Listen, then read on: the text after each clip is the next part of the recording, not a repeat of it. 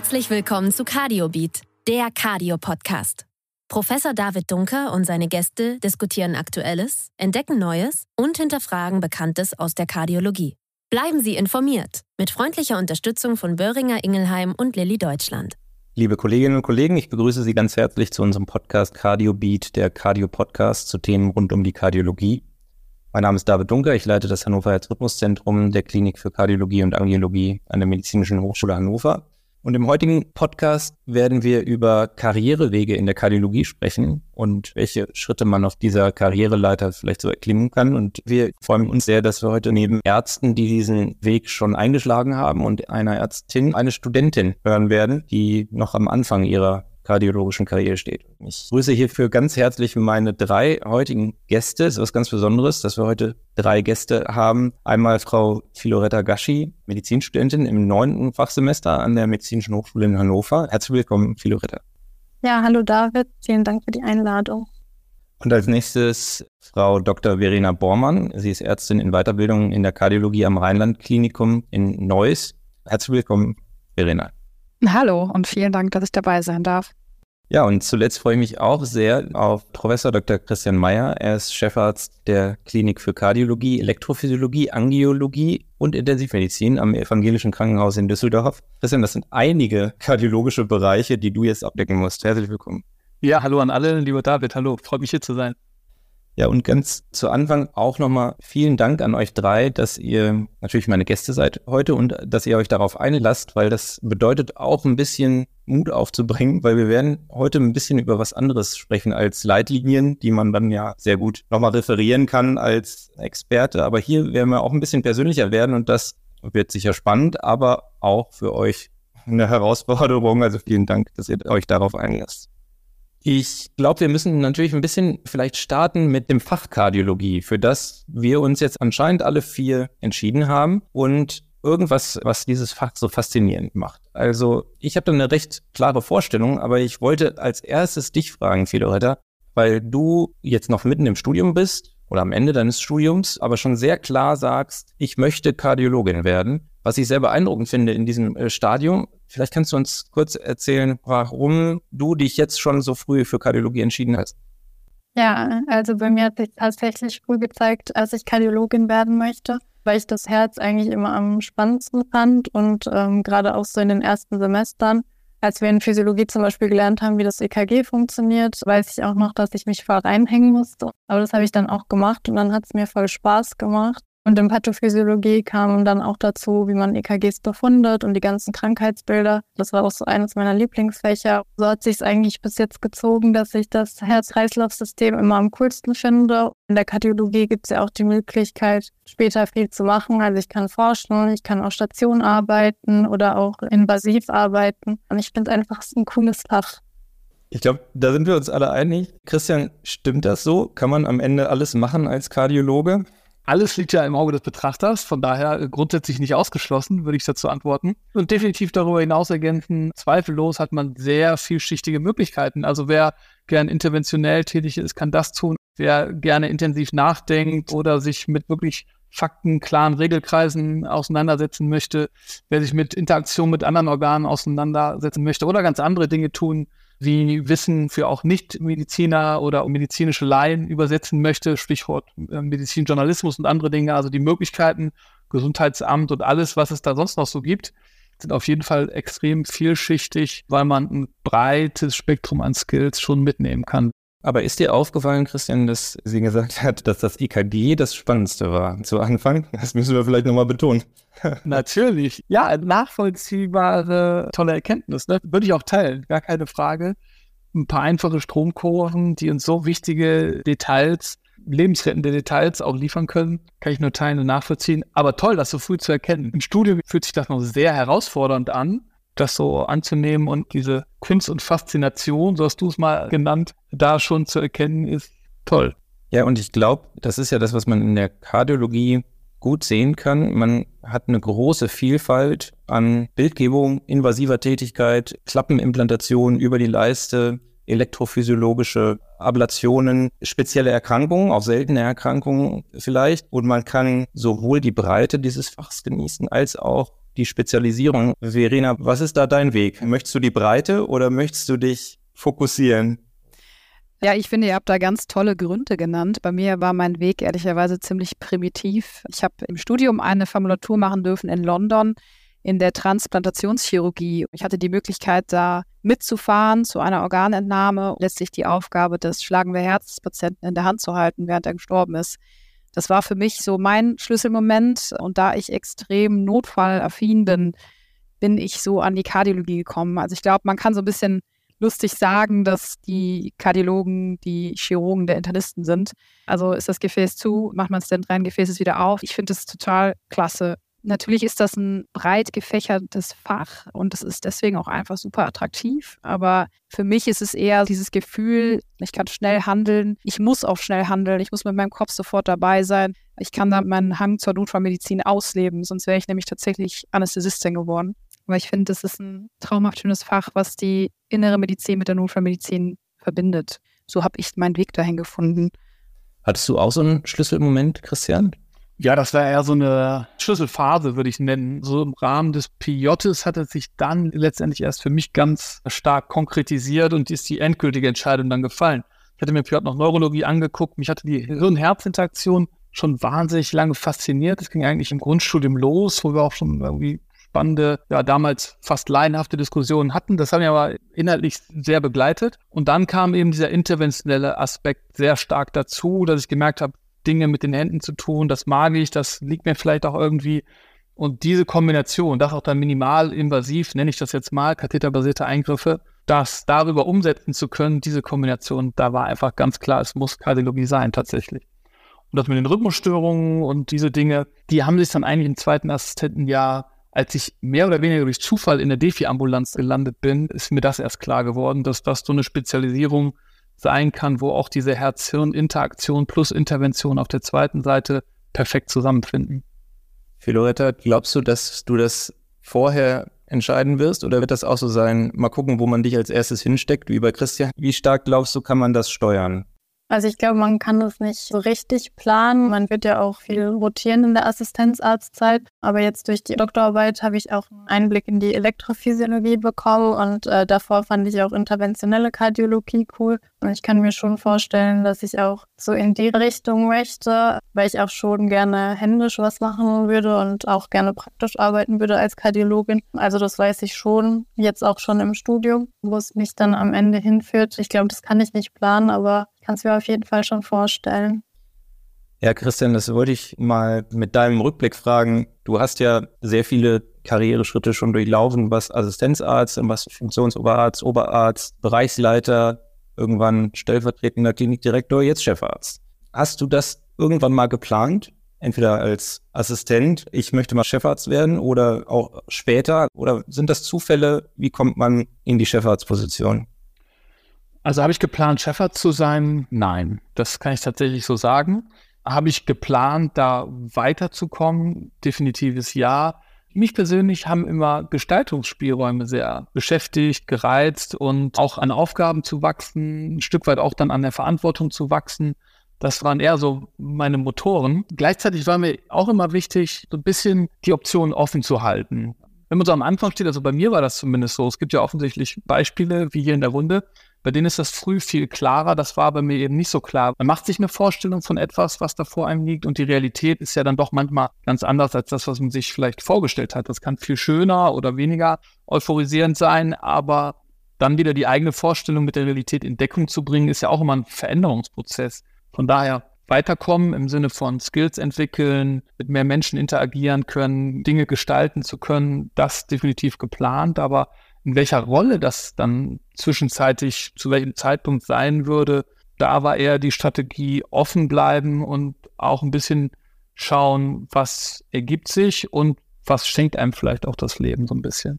Also wenn man immer die Zeit hat, mal zu gucken, was heute oder morgen passiert. Äh. Ja, so würde ich es gar nicht verstehen. Also, also es erfordert natürlich viel mehr Zeit, sich gewisse Türen offen zu halten vielleicht auch. Ne? Also angenommen, ich hätte jetzt irgendwann entschieden, in die Praxis zu gehen, dann hätte man umgekehrt sagen können, na, da hast du aber ganz schön viel Zeit verschwendet, mit einer gewissen Brille auf zumindest. Auch dann würde ich dem entgegenhalten, ich habe ja das getan, was ich geliebt habe, was mich gereizt hat, wo ich wirklich jeden Tag hingehen konnte, tolle Menschen getroffen habe, mich tollen Projekten gewidmet. Der Weg ist das Ziel, ist zwar ein viel zitierter alter Spruch, aber trotzdem liegt ja auch ein bisschen Wahrheit drin, diesen Weg auch zu genießen und die Menschen und die Inhalte und das, was man dabei lernt und was einen dann auch, auch weiterträgt, ja, aktiv zu gestalten. Ich glaube, man kann das auch nur bis zu einem bestimmten Punkt planen. Das ist meine persönliche Meinung. Man kann sehr viel planen, man muss auch sehr viel planen. Dafür würde ich schon auch die Lanze brechen, sich klare Ziele zu setzen und zu gucken, welche Zwischensteps braucht es dafür. Also je klarer ich mein Ziel definiere, desto zielstrebiger kann ich darauf zugehen und das große Ziel in viele kleine, sowohl in zeitlichen Einheiten als auch in inhaltlichen Punkten runterbrechen. Trotzdem glaube ich, bei aller Planung, auch wenn man auf Menschen guckt, die vielleicht viel mehr erreicht haben, auch jetzt im globalen Sinne betrachtet, liest man ja schon auf vielen Lebenswegen und auch das finde ich immer spannend zu schauen, was haben denn andere getan. Viel Planung einerseits, an vielen Stellen dann aber auch eine Portion Glück. Und natürlich kann man das Glück auch ein kleines bisschen lenken, aber so an gewissen großen Scheidepunkten wird man manchmal auch meine Erfahrung so ein bisschen gezogen und sich dann manchmal auch so ein bisschen ziehen lassen bei allem im Sinne von Pace vorgeben, selbstständig gestalten, proaktiv gestalten. Das ist natürlich ganz zentral. Und die Klarheit zu haben, was man will. Aber ich glaube, diese Offenheit in der Dynamik braucht es dann doch immer mal wieder. Und auch Chancen zu erkennen dann, vielleicht dann links abzubiegen statt, statt rechts und zu sehen, dass man sich vielleicht eine Sache ausmalt, aber dann auch Dinge mal loslassen können und eine bisschen andere Richtung im Detail weiter zu verfolgen, war jetzt für mich persönlich, ich habe ja auch mehr Fragen als Antworten. Ob das alles so gut war, werde ich in 20 Jahren viel klarer beantworten können als heute. Aber bisher fühlt sich das richtig und gut an, dieser Weg, ja. Du hast gesagt, man braucht auch Glück und Gelegenheiten und man muss ja auch im besten Fall auf der Straße abbiegen und nicht im Feld. Ne? Aber, ja, schönes Bild. aber man braucht auch neben den Gelegenheiten auch Förderer, dass jemand vielleicht mal sagt, mach doch mal dies oder ich gebe dir die Chance, du könntest jetzt das machen. Auch sowas ist mein Eindruck, braucht man auf diesem Weg, weil man kann das nicht alles alleine machen und auch nicht alles sehen, was vielleicht sinnvoll wäre. Verena, ich würde dich gerne fragen. Ich habe eine Gemeinsamkeit zwischen dir und Christian gesehen. Ihr habt beide relativ früh in der Assistenzzeit die Klinik gewechselt. Also du bist von Viersen nach Neuss gewechselt. Christian war erst in Düsseldorf, dann in Aachen als Assistent. Ich glaube, dann nochmal wieder in Düsseldorf. Das ist ja auch immer eine wichtige Entscheidung und auch eine Entscheidung, ich bewege mich jetzt aus einem Bereich, den ich kenne, weg in was Neues. Glaubst du, das ist wichtig? Was sind Gründe zu wechseln, die man sich gut überlegen sollte? Das ist eine gute Frage. Ich glaube, es ist wichtig zu wechseln. Wann das ist, würde ich nicht unbedingt klassifizieren. Bei mir war das so, dass ich war innerhalb des Studiums schon recht ambitioniert unterwegs und habe nach dem Studium überlegt, ob es an die Uni geht oder nicht oder ob ich genau das Gegenteil mache, ob ich mir ein kleines Haus aussuche. Und tatsächlich habe ich mich dann erstmal dazu entschieden, in das Haus zu gehen, in dem ich mein praktisches Jahr mehr oder weniger vollbracht habe, um zu schauen, ob die Kardiologie wirklich das ist, was mir Spaß bringt. Und das hat sich dann bewahrheitet. Dann habe ich ziemlich schnell gemerkt, dass ich mehr möchte. Der Wunsch kam relativ früh und dann hatte ich natürlich auch Angst, weil so als Anfänger kam mir so ein bisschen arrogant rüber vor mir selber, das fiel mir schwer. Dennoch ist dann einer meiner Oberärzte zu der Zeit auch gewechselt. Das war so ein bisschen zu der Zeit mein Mentor. Dann hat mir das die Entscheidung etwas erleichtert. Und ich muss auch sagen, rückblickend, der Klinikwechsel hat mir sehr gut getan. Also ich bin das auch so ein bisschen gewöhnt. Ich habe auch in der Schulzeit einen Teil meiner Zeit in Amerika verbracht und habe das damals schon als sehr bereichernd empfunden. Wohingegen ich jedem Anfänger sagen würde, dass es nicht einfach ist. Gerade am Anfang lebt man so ein bisschen in seinen Strukturen und im Team, das man kennt und dann zu wechseln und wieder neue Strukturen und wieder andere Abläufe ist nicht ohne. Aber was ich mich immer gefragt habe, ist halt, was macht mehr Sinn, der Wechsel von einer großen Klinik in die kleine oder andersrum?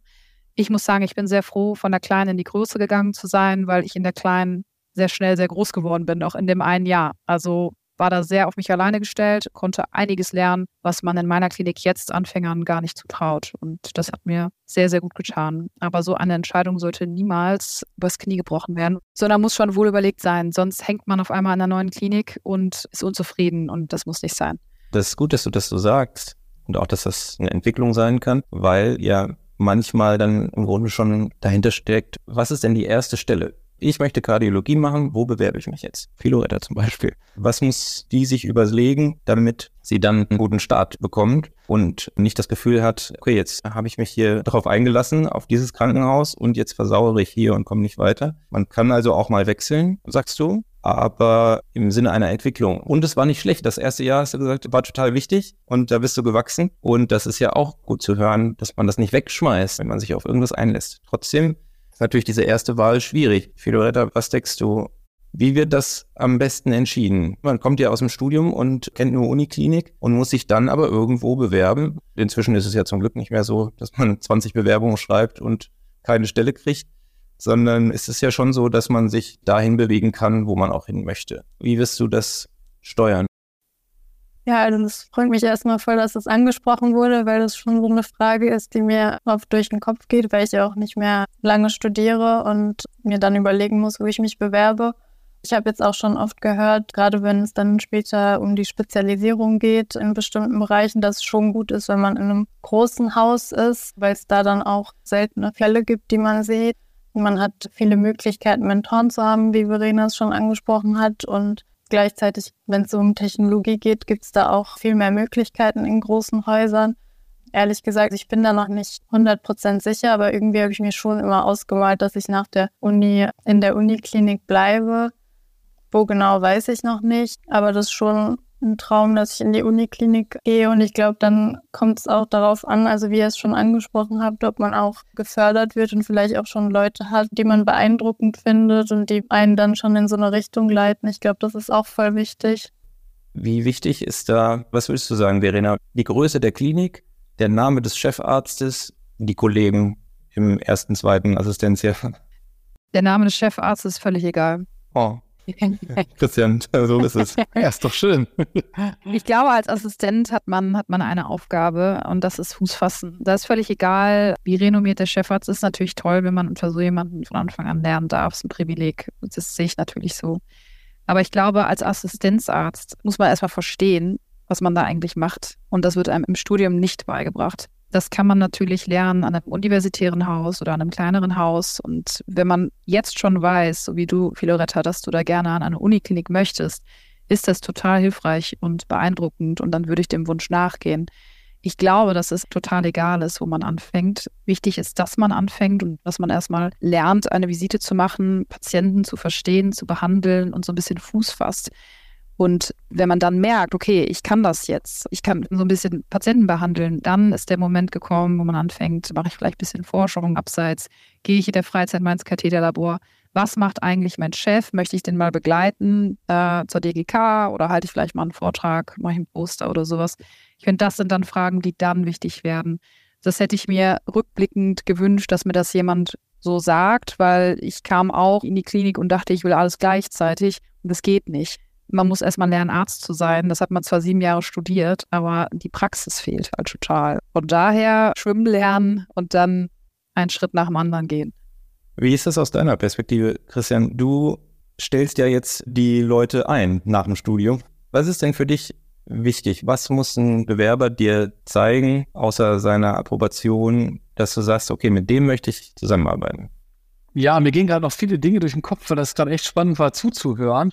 Also ich glaube, das Wichtigste ist, und das passt eigentlich zu beiden Gesprächsteilen, dass es am Ende doch, ich nenne es mal ganz vereinfacht, menschlich passt. Also die Person muss ins Team passen, die Person muss gewisse Werte teilen, eine gewisse Erwartungshaltung muss übereinstimmen. Das meiste kann man ja ehrlicherweise lernen. Man hat ja zum Glück mit ziemlich klugen, hochmotivierten Menschen zu tun in aller Regel. Das sind einfach die meisten Mediziner würde ich jetzt mal wirklich fast so pauschal unterstellen. Das ist so meine Erfahrung bei der Bewerberlage. Grunddinge müssen einfach weniger zu mir als zum Team passen. Und das sind so fast die wichtigsten Eckpunkte, würde ich behaupten. Darüber hinaus kann man unglaublich viel entwickeln. Denn letztendlich ist es genau, das wollte ich nur noch mal unterstreichen, was du sagtest. Also es sind dann Förderer oder wie auch immer man das, hat das vorhin nur allgemein Menschen genannt um einen herum. Die definieren doch schon ziemlich stark, welche Möglichkeiten man hat, in welchem Umfeld man sich bewegt, auch welche Menschen da sonst so hinten dran hängen. Da gibt es ja doch so eine gewisse Affinität. Und je früher man klare Ansprechpartner hat, es gibt kaum etwas, was von unschätzbarem Wert ist. Also auch wenn ich mich jetzt zurückerinnere, ich hätte einen Doktorvater gehabt, wo das schon so super alles gepasst hätte. Wenn man einen Ort hat, wo man laut denken kann, wo man vermeintlich dumme Fragen stellen kann, dann hat man schon mal eine ziemlich gute Plattform. Das ist meine Überzeugung, das ist auch etwas, was nicht selbstverständlich ist und was ich auch persönlich auf dieser Reise nicht so schnell aufgeben würde, auch gerade in der frühen Phase. Und gerade wenn man jung ist, ich glaube, die Verantwortung beginnt echt noch früher und ich bin nicht sicher, ob alle Menschen, die Doktoranden betreuen, denen das immer so klar ist, was für Weiche man eigentlich schon in der Doktorarbeit stellt. Also die Art des Denkens, die man entwickelt, die Art und Weise, wie man Projekte abarbeitet, wie man Ziele auch klar erreicht, wie man Arbeitspakete abhakt, dann auch den Kopf wieder frei hat. Das hat so viele Ebenen. Abgesehen davon, dass dieses partnerschaftliche Miteinander, kollegial, freundschaftliche, was daraus erwächst, das ist ja dann einfach etwas Besonderes, was für mich persönlich einen unschätzbaren Wert hat. Wenn man so will, in beide Richtungen der Lebensskala. Also für den Jüngeren in Bezug auf den Älteren und umgekehrt. Also der Ortswechsel Düsseldorf, Aachen und wieder zurück Düsseldorf war einfach menschengeprägt. Dass mein damaliger Oberarzt eben dann Chef in Aachen wurde, wir mit einer großen Gruppe, wo wir ein gutes Vertrauensverhältnis hatten, rüber nach Aachen sind, der dann Chef in Düsseldorf wurde, wir wieder zurück sind. Und das war eigentlich immer ein Team, ein Zuhause, eine Schule, wenn man so will. Muss man wechseln? Hochspannend, sehe ich anders. Muss man wechseln, würde ich sagen, nein. Macht es Sinn? Ist es extrem wertvoll, einfach mal auch woanders gearbeitet zu haben. Das kann aber über ein Stipendium sein, das kann über eine Hospitation sein oder sonst irgendwas, ohne dass man wechselt. Über den Tellerrand schauen, auch mal ein anderes Gedankensystem, Medizinsystem, Kardiologieschule kennenzulernen, ist extrem bereichernd. Wechseln, glaube ich, muss man nicht unbedingt. Mein gefühlter erster Wechsel kam dann tatsächlich erst zur W2-Professur nach Hamburg, wo ich zwar auch Leute kannte, aber das war wirklich so ein Stück weit alte Gedankenschule, das Konstrukt so ein bisschen Stück weit dann schweren Herzens Abschied nehmen und dann auf diese tolle Reise nochmal begeben. Und das hat sich schon, auch wenn wir da mit vier Leuten hin sind, im kleinen Team, das hat sich schon nochmal mehr als erster echter Wechsel angefühlt. Also früh Mentor suchen und dieses Geschenk schätzen, wechseln, klares Nein tatsächlich, über den Tellerrand schauen, klares Ja. Das, wenn es dann so ein fließender Übergang von der Doktorarbeit gleich rein auf die nächste Stufe, macht es ja umso leichter. Also das kann man natürlich auf tausend Arten und Weisen gestalten, aber das ist natürlich schon eine super Hilfe zum Start. Dankbar sein und den roten Faden weiterspinnen.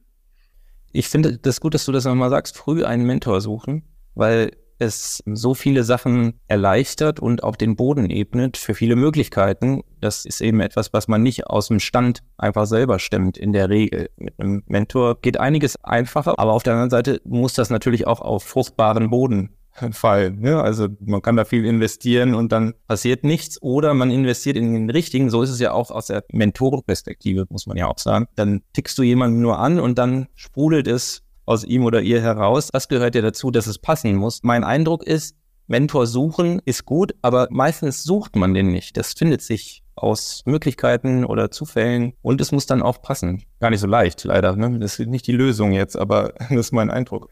Ja, würde ich dir komplett zustimmen. Ja. Ich möchte auf einen Satz zurückkommen von Verena vorhin. Sie hat gesagt, man startet dann irgendwann in den Job und man macht dann Sachen, die hat man im Studium gar nicht beigebracht bekommen. Also ist immer schon ein Haken gewesen, aber es ist ein Problem. Ne? Wir studieren jahrelang rum und dann ganz andere Sachen. Wobei man sagen könnte, danach macht man als Facharzt jahrelang rum und dann wird man Chefarzt und muss sich um die Zahlen kümmern, Christian, und Leute einstellen und nicht Patienten behandeln. Vielleicht wiederholt sich das ganze Spiel, aber ich möchte nicht abschweifen, sondern dieses Studiumsthema nochmal ansprechen. Was macht das Fach Kardiologie im Studium aus und was müsste vielleicht die Kardiologie mehr investieren in Studierende? Was sollten die Studierenden mitnehmen, damit sie hinterher Kardiologinnen und Kardiologen werden? Das müssen wir wahrscheinlich jetzt Filoretta fragen mit dem direkten Einblick in das aktuelle Studium. Was müssen wir außer EKG investieren im Studium? Also es gibt schon viele Studieninhalte, die einen vorbereiten. Das war vor allem in der Vorklinik so mit dem EKG, was man gelernt hat. Und dann in der Klinik hatten wir innere Medizin und da so ein bisschen Kardiologie, aber es ist tatsächlich nicht so viel. Ich glaube, das variiert dann auch nochmal von Uni zu Uni. Aber was an der MH zum Beispiel ganz gut ist, dass man auch Wahlfächer hat, die man machen muss oder kann. Da hatte ich zum Beispiel auch das Wahlfach EKG-Befundung gewählt. Also sowas gibt es schon. Und richtig cool ist auch, dass wir hier so eine U-App haben. Ähm, das ist eine App für uns Studenten. Da werden immer Veranstaltungen hochgeladen von den verschiedenen Fachdisziplinen. Disziplinen. Von der Kardiologie wird dann zum Beispiel hochgeladen, dass man einen Blick ins Herzkatheterlabor kriegen kann oder mal mit auf Visite auf der Normalstation mit darf oder auch einen Einblick ins Echo bekommt. Das könnte tatsächlich mehr sein im Studium, aber da gibt es schon auch viele Möglichkeiten, wie man sich selbst engagieren kann, sich da so ein bisschen vorbereiten kann. Also man muss über das Studium hinaus noch Wahlfächer belegen und sich selber überlegen, wo man hin möchte. Wahrscheinlich ist das aber ein guter Weg, ne? weil das Studium kann natürlich nicht auf jedes einzelne Fach vorbereiten. Gleichzeitig könnten wir Kardiologen uns ein bisschen darum bemühen, dass wir den Nachwuchs für unser Fach interessieren, was eigentlich gar nicht so schwer sein sollte. Verena, wenn wir jetzt Facharztweiterbildung dann in der Kardiologie angehen nach dem Studium, da geht es ja schon darum, dass man ein sehr, sehr breites Fach in sechs Jahren irgendwie lernen soll. Und dazu gehören natürlich Leitlinien und Therapieprinzipien, aber auch Skills. Also wie führe ich einen Katheter durch oder wie mache ich ein Echo, wie messe ich eine Aortenstenose. Was sind da aus deiner Sicht die Herausforderungen? Schafft man das alles? Muss man sowieso sich das Zeugnis am Ende zusammenlügen? Was würdest du sagen? Ich glaube, man hat großes Glück. Wir haben ja so viel über Mentoren geredet. Wenn man so einen hat, kann der einem schon ziemlich viel erklären. Ich hatte das nie so wirklich und ich mache das viel durch Eigeninitiative. Also ich glaube, wenn man einfach nur so das nimmt, was man so kriegt während der Facharztausbildung, ist es zu wenig. Dann macht man den Job zwar ganz okay, würde ich sagen, aber ich glaube nicht, das ist die optimale Ausbildung.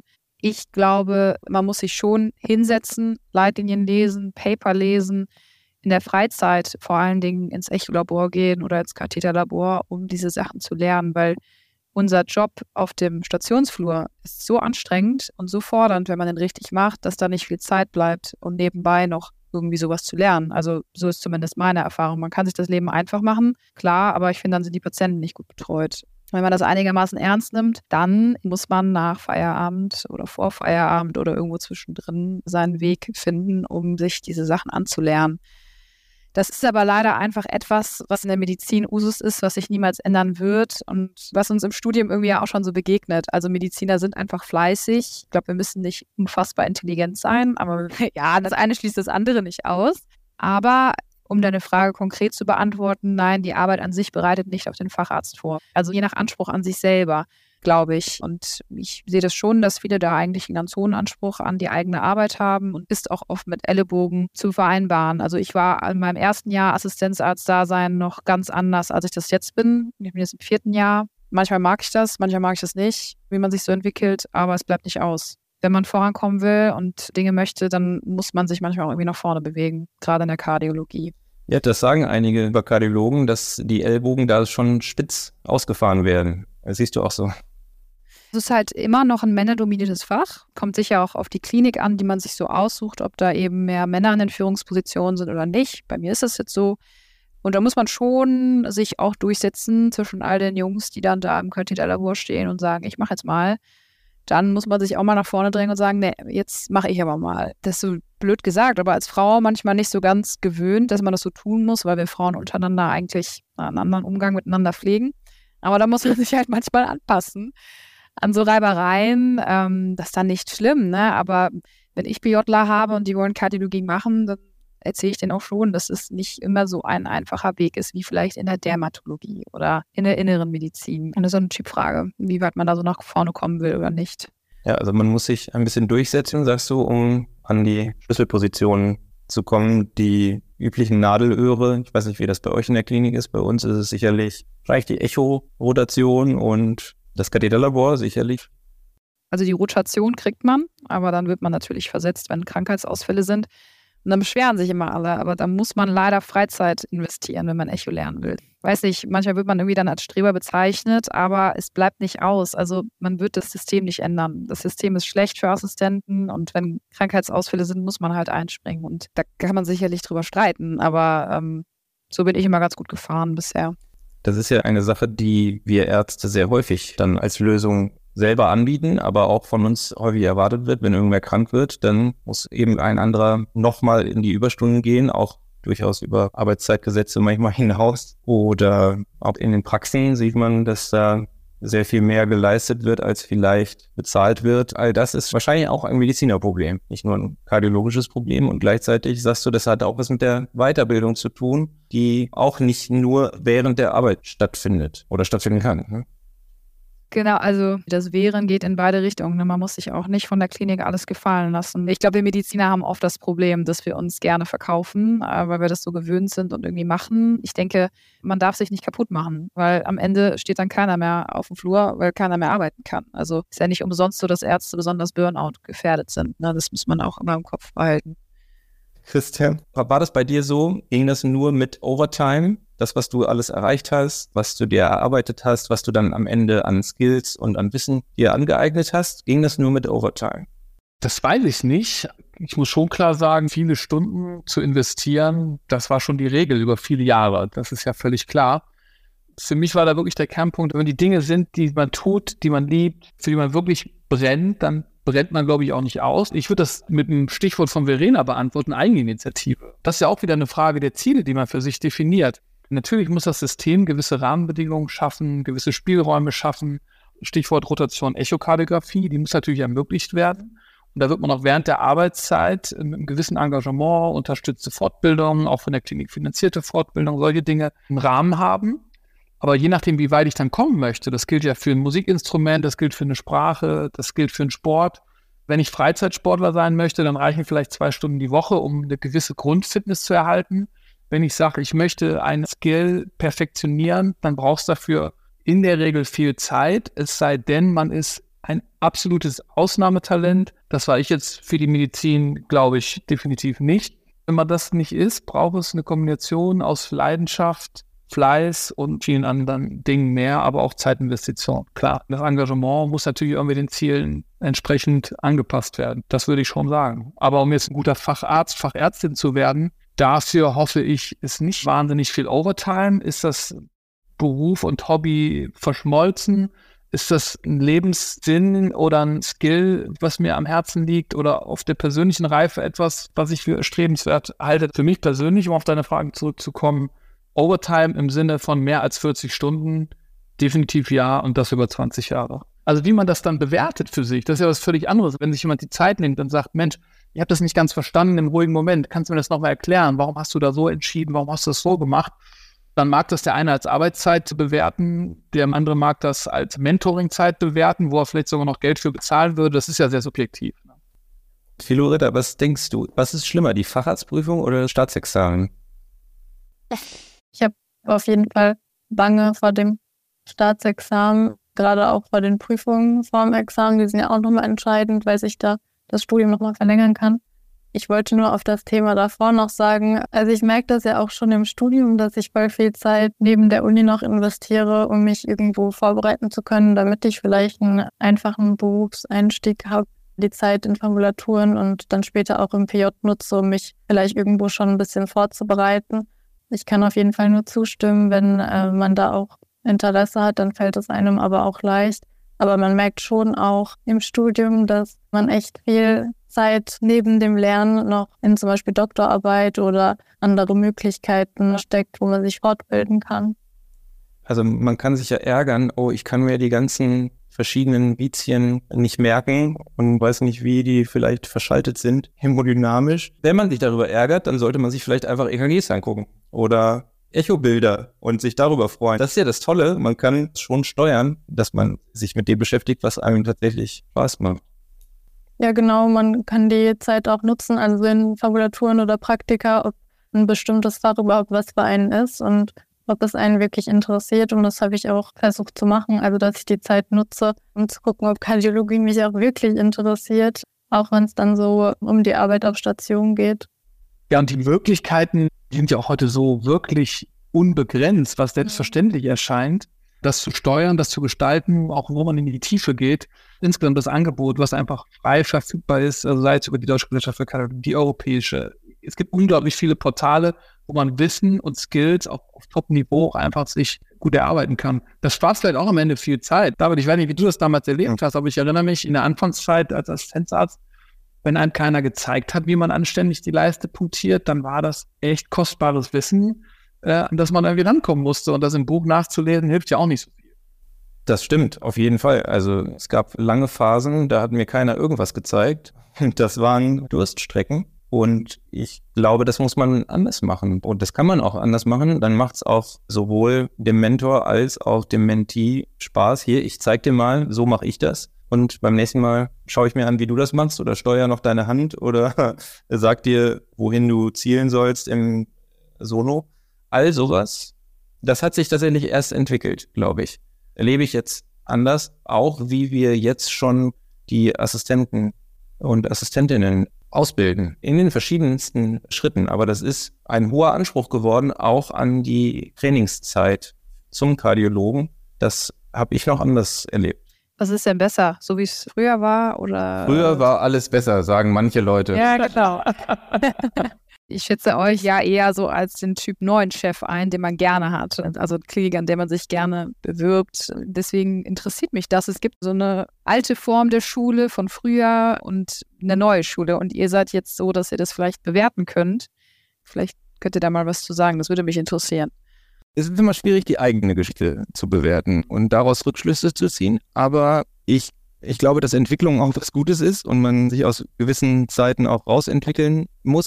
Ich glaube aber auf der anderen Seite auch, dass manche Situationen, und die Kardiologie ist ja eine sehr hierarchische Disziplin, schon immer gewesen und auch jetzt immer noch so ein bisschen, manchmal sind hierarchische Strukturen sehr wichtig, wenn es zum Beispiel um Notfälle geht. Und wenn man dann keine Struktur hat, dann ist es schlecht, auch für den Patienten.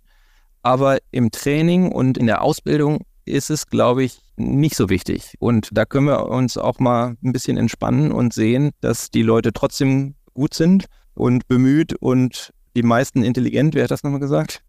Hab das, da habe ich so auf mich bezogen. Ich glaube, die Hierarchie muss nicht dazu führen, dass man sich auf Formalitäten beschränkt, sondern eher den Prozess vielleicht strukturiert. Dafür sind Hierarchien hilfreich. Wir haben jetzt auch einen großen Bogen geschlagen, bis hin in geschichtliche Einordnungen. Christian, du hast dich jetzt nicht für Niederlassung entschieden was ja eigentlich ein Großteil der Kardiologinnen und Kardiologen darstellt. Das heißt, wir sollten das nicht außer Acht lassen. War das für dich mal ein Thema, Christian? Auch den Gedanken, den durchlebt man ja dann teilweise mit Freunden, Kollegen, wenn die vor so einer Entscheidung stehen oder sich dann niedergelassen haben oder sowas. Von daher ist natürlich schon Gedanke immer mal wieder auch ein Stück weit Wegbegleiter, aber dass es jetzt so klar im Fokus war, war es bei mir tatsächlich nicht. Also Krankenhaus, diese Schnittstelle, die ja doch viele spezielle Ebenen hat, auch an der Schnittstelle zwischen Klinik und Wissenschaft, das war schon immer so mein Umfeld und auch das Interventionelle, das hat mich sehr stark begleitet. Von daher war das relativ klar. Aber umgekehrt jetzt auch bis heute nicht völlig ausgeschlossen, weil was die Kollegen da leisten. Das braucht einfach ein Stück weit andere Skills. Und ich glaube, auch das braucht nochmal richtig viel Einarbeitung, wenn man diesen Wechsel vom Krankenhaus in die Praxis macht. Ich habe das nie ausgeschlossen, aber so vom, vom Fokus, von dem, wo ich eigentlich immer recht sicher war, was mir so am nächsten liegt, war das Krankenhaus naheliegender. Das hat ja auch durchaus ganz konkrete Vorteile. Kein Schichtdienst, ja. wahrscheinlich Vereinbarkeit mit Familie, man ist der eigene Chef. Aber abgesehen von solchen Strukturen und wahrscheinlich ist die Bezahlung möglicherweise auch eine andere, ja. je nach Position im Krankenhaus. Aber mein Gefühl ist ja auch, dass die meisten unserer Kollegen ihre Arbeit gar nicht unbedingt für so viel Geld machen.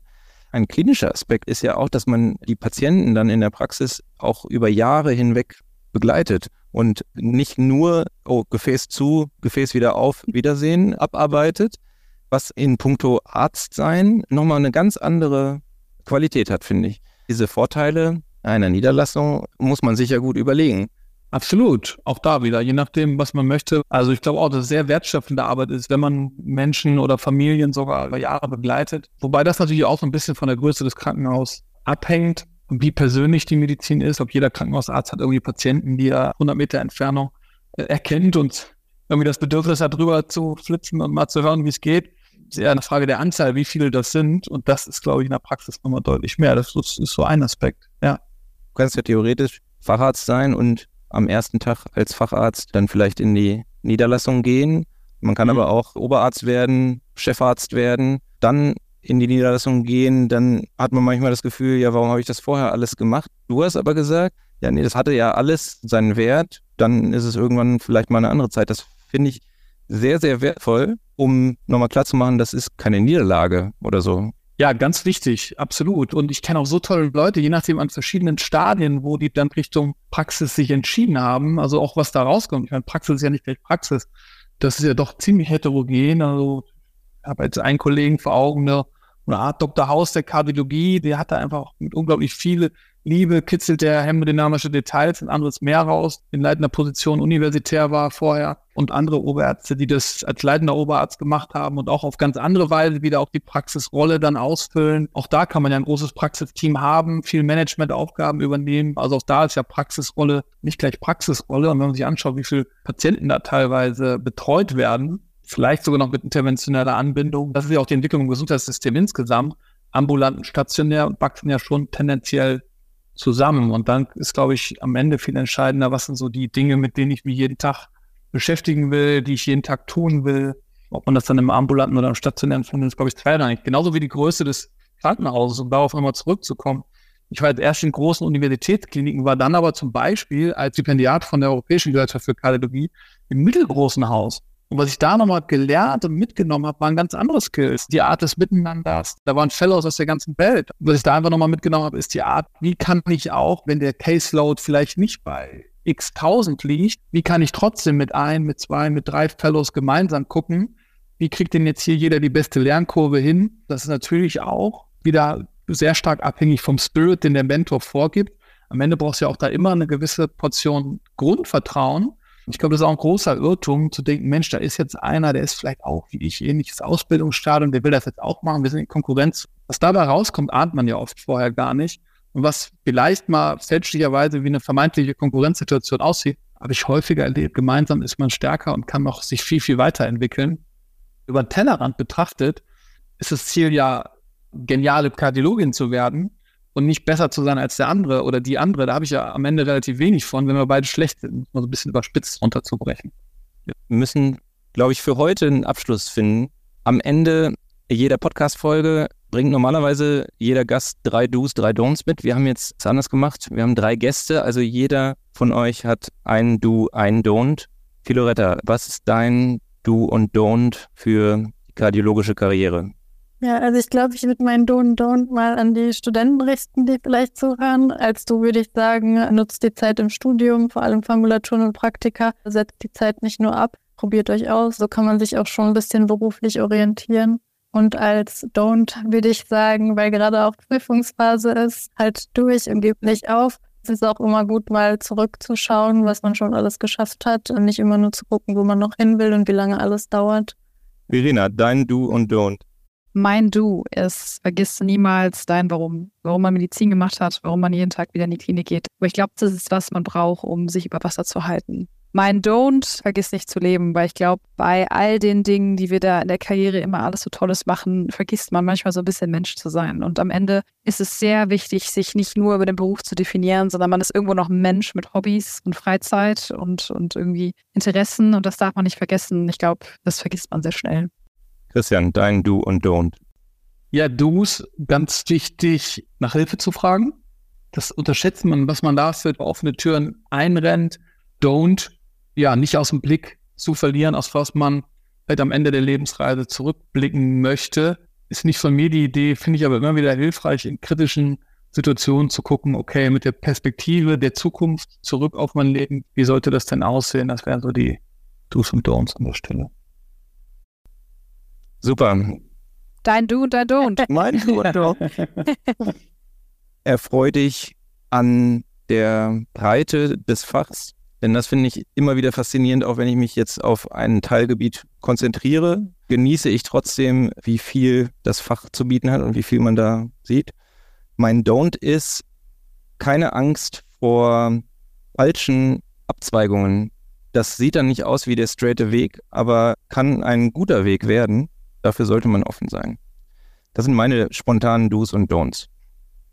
Ganz herzlichen Dank an euch drei, dass ihr euch auf dieses Experiment eingelassen habt. Danke auch. Ja, vielen Danke. Dank. War eine große Sehr Freude. gerne. Ich äh, bin euch sehr dankbar, dass ihr das so mitgemacht habt. Das hat Spaß gemacht und ich kann vielleicht zum Abschluss hier sagen, dass das eine ganz besondere Folge ist, weil das sozusagen die Folge war in der ursprünglichen Planung, als wir mal gesagt haben, wir stellen mal so einen Podcast auf die Beine, hatte ich immer diese Folge im Kopf. Ja, liebe Zuhörerinnen und Zuhörer, ich danke natürlich auch Ihnen fürs Zuhören. Ich hoffe, es hat Ihnen auch gefallen. Wir planen weitere Folgen und in den nächsten Folgen werden wir uns mit dem ersten Dienst in der Notaufnahme beschäftigen und auch mit der Zusammenarbeit mit der Herzchirurgie.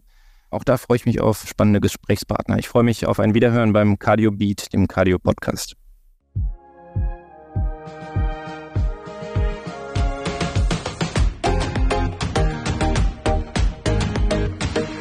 Das war Cardio Beat, der Cardio Podcast. Mit freundlicher Unterstützung von Böhringer Ingelheim und Lilly Deutschland. Hören Sie auch beim nächsten Mal wieder rein, wenn Professor David Dunker und seine Gäste diskutieren, entdecken und hinterfragen.